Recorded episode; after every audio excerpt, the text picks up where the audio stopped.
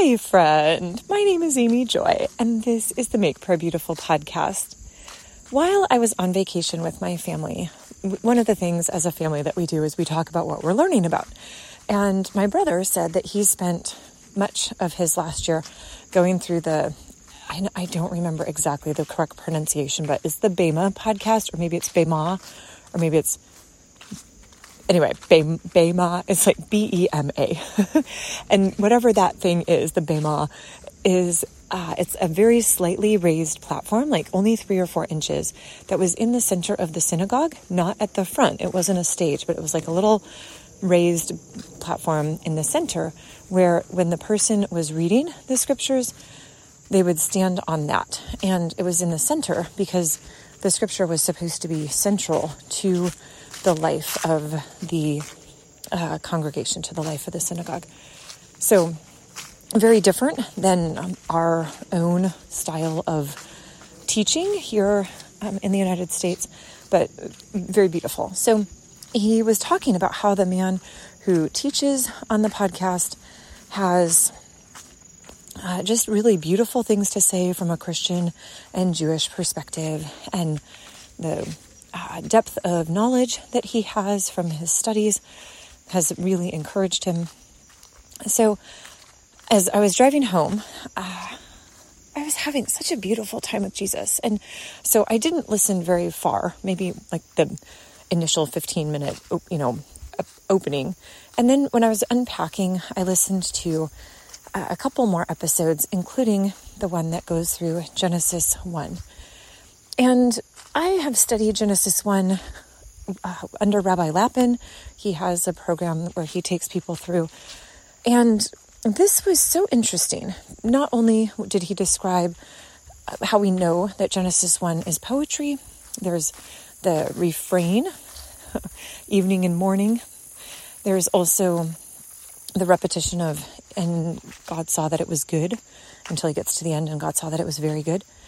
And then there's all of these beautiful things with numbers. Like the first section in Hebrew has seven words, and the second section in Hebrew has fourteen words. And then, so there's all of these multiples of three and of seven and of ten. How many times is this word used? How many times is that word used? So intricately designed and created. Just beautiful to hear him go through the, the tightness of the crafting of this first chapter. And then he talked about the chiastic structure, which if you've done much um, scripture study, this um, if you think about the shape of uh, a reverse letter C, or kind of a bow shape where um, it curves to the center and then back um, out again, that is one of those very common structures throughout the scriptures.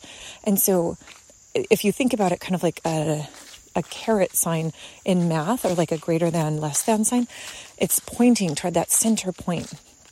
And in the scripture, in the Hebrew, the very center word is the word seasons, which is really an interesting word. You know, you kind of would think, like, shouldn't the center word be God?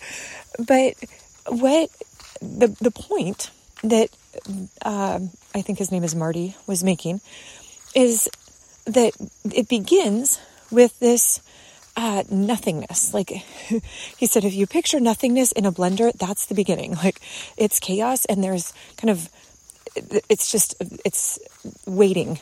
And then you come to the end, and God rested on the seventh day.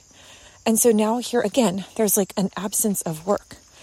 And then when you get to this center point, it's the word seasons, because what God did is he put the lights in the sky to govern the the days and the months and the seasons. And and so there's this sense that actually, why is this so important? And why is this need to have uh, rest here? Why, like, why would God rest? It's not because he was tired, you know, like, oh my goodness, my creative energy has just been completely depleted. No, that's ridiculous. But he said the reason why rest comes up at the beginning of Genesis one is that You, uh, th- this was written originally to the enslaved of Egypt, and they had been rescued, yes, but they had had hundreds of years where everything about them was measured by their productivity. was measured by what they could get done. And so here you have God comes, and what he does after his works of creation is that he rests and that he puts the seasons in, because we also get to have these, these times and these seasons where we are working and then, and we're resting, and that even the structure of the day, that there's evening and there's morning because there's rest and then there's work, that the emphasis is always on the fact that God doesn't value us because we can be good little slaves working for him, producing. He values us because we're his creation and that we are always coming from a place of rest.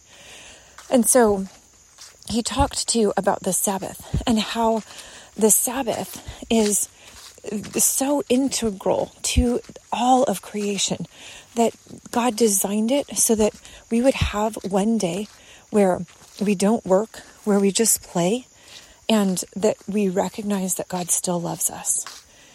And so he said, what's funny is that he'll have um, the students of his uh, come to him and say, okay, okay, I've instituted a Sabbath for my week. Am I doing it right? And he would laugh and say, if you're thinking about it in terms of right and wrong, you're not getting it. So like, if you're thinking about it like that, then no, you're not doing it right, because actually the point is to rest. And yeah, so Jesus, this is a rich lesson. And Lord, I love that perspective that the point is the rest. The point is not the rules.